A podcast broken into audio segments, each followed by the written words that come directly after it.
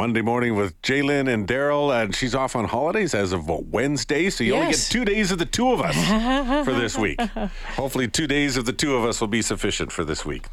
Uh, you've heard so much about the vacancy rates downtown, about the office space, Yeah. and just the fact that there just aren't nearly as many people working downtown. There's also some concern that people have had that ICE district and that whole area is taken away from, say, some of the office towers along Jasper Avenue, etc. At the end of it, bottom line is there's an awful lot of empty space. So, what do you do with it? For the last couple of years, we've started hearing about these ideas. Let's turn them into living spaces. Just because it looks like an office building doesn't mean it has to be an office building. It could be something more. Why hasn't that gotten more oomph in the last couple of years? This Let's- is a big question. Let's find out with um, uh, Mark Anderson, who is the vice president of CBRE Limited. Hi, Mark. Welcome to the show. Hi, thanks for having me. So, when we take a look at that vacancy rate downtown, how high is it right now, and how much has it grown over the past couple of years? Well, it has gone up uh, quite a bit. Um, right now, we're we're cresting towards 25% uh, vacancy in the core, depending on if you're looking in the financial sector or government. Um, that is up uh, quite a bit from uh, from previous years, certainly pre-COVID. Um, you know, we had vacancy rates kind of trending around kind of 18%, which was still a little bit high, uh, but that last little push that's put us up to it's just about a quarter quarter vacant. Uh, it certainly happened in the last couple of years. Uh, look, you're, you're in commercial real estate. That's what CBRE is all about. I am curious about whether you can do this, uh, the, the idea of changing over to residential on your own, or do you need help in order uh, to get that done? Yeah, that's that's a that's a great question. Um, it- I mean, it certainly can happen. Um, you know, in in in some markets uh, where there's already a, you know kind of a. a a great deal of gravity and, and density uh, to help kind of build that business case. But in a city like Edmonton, in a, in a kind of a secondary market, um, it is something that we see. We, we do need a little bit of extra help to help build that business case, and and that's exacerbated in recent years just with rising construction costs and some of the supply chain issues that we've also been hearing so much about uh, that have, have started to get ironed out. So, Mark, what would really, that help? is- what would that help Yeah, go look like? What would that help look like? Well, really, it's a, it's an incentive uh, program uh, similar to, to what we've seen in other major markets. Calgary's got a great example of this, uh, where really the city municipality kind of steps in and helps, uh, you know. Give that, that financial incentive for uh, owners to to undertake the, the huge financial uh, risk that uh, that is trying to convert an office building into a residential tower. Is the whole idea that there is sufficient benefit to the city that it is worth having the city jump in and help out? Because there's an awful lot of construction elsewhere in the city that does not get any kind of uh, support or uh, financial uh, incentives. Yeah, well, I think that it, uh, the answer is yes. Um, this is something that I think is, is very important for all Edmontonians. Uh, you know, our downtown is is the greatest source, is the, is, has the greatest density for tax base for the city, uh, which obviously provides out, uh, services out to, to everybody else, regardless of, of how often you frequent the downtown core. And uh, and so it, the downtown is something that uh, that's obviously seen a lot of value eroded uh, in recent years uh, as office vacancy has, has crept up. And so this is this is an existential issue for, for all Edmontonians. And so taking care of the, the core and, and making sure that it's stable is uh, is important. Um, and it's also going to build the city that, that we all ultimately want to want to be in and, and live in. Um, this also aligns with, I think, the the city's own you know strategic plan uh, to kind of limit some of the uh, some of the growth that's happened or the, the propagation of the city uh, in other suburban nodes, and really kind of focus on some density uh, that uh, that I think is much needed in our core. Mark, are there other cities that are doing this and doing it well?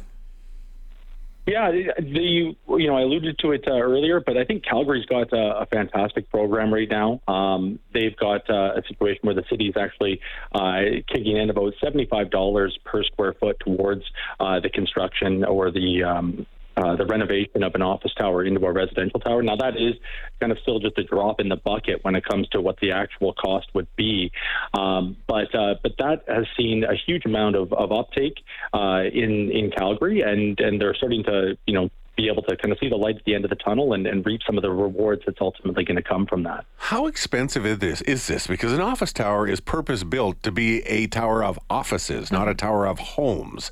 So how expensive and you know how extensive is it to actually try to to rework one of these buildings into a resident, a place that can be homey and feel like home? Absolutely, it's uh, it, it can be very very expensive, uh, hundreds and hundreds of dollars uh, per square foot. Um, which once again to drop in the bucket uh, that 75 number I just uh, mentioned as the incentive program.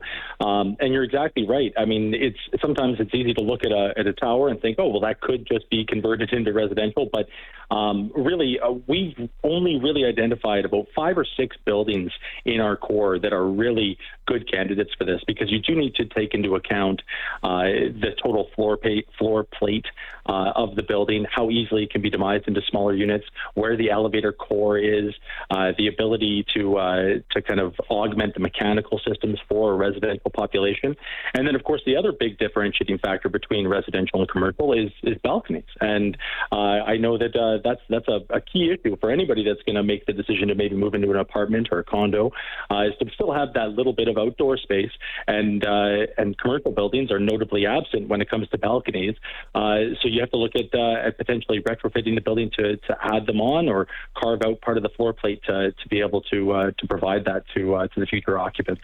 Are, so when, when you're looking at certain office buildings, then Mark, what which ones would? How do you know which ones might be? I mean, you've touched on a, on a, on a few things, but boy oh boy, um, are there some that are jumping out right now saying, "Hey, this would be definitely a good place that we could do this"?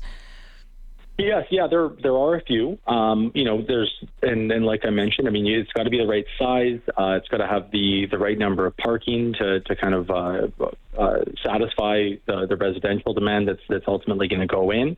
Um, so there are there are a few buildings for sure uh, that I think are shining examples, and then not least of which, you also need a building that's largely vacant. So mm-hmm. even if you see a downtown tower that could be a great conversion uh, uh, project, that doesn't doesn't necessarily pencil out if it's currently filled with, with office tenants.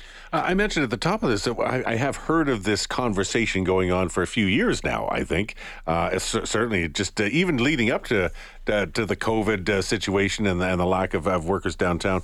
Uh, has this been done with any of the buildings in Edmonton? If so, which ones? Or uh, is this still just a thought? Yeah, there, so the, thankfully there actually is a strong precedent for this. Uh, even here in Edmonton, we don't have to look too too far for for case studies. We don't have to always go into a different jurisdiction altogether. Um, so it's uh, some of the clearest and, and, most recent examples were actually a couple of projects that were just done by a strategic group a couple of years ago, just before COVID, actually. Um, Harley Court on on 110th Street and then their 8th Street project as well uh, were former office buildings that were converted into residential and uh, and and have actually I think uh, proven to be quite successful. So uh, those are the most recent examples. There's there's a, a whole bunch of other ones uh, kind of around the city pockmarked throughout our downtown. Um, but uh, but yeah, this is something. This isn't uh, necessarily a new trick for uh, for for downtown office supply. Mm, so it looks like uh, city administration uh, going to present um, some options to councillors at a meeting in September. We'll be watching it closely, Marcus. I'm sure you are as well. Thank you for joining us this morning. Yes, thank you very much for the time.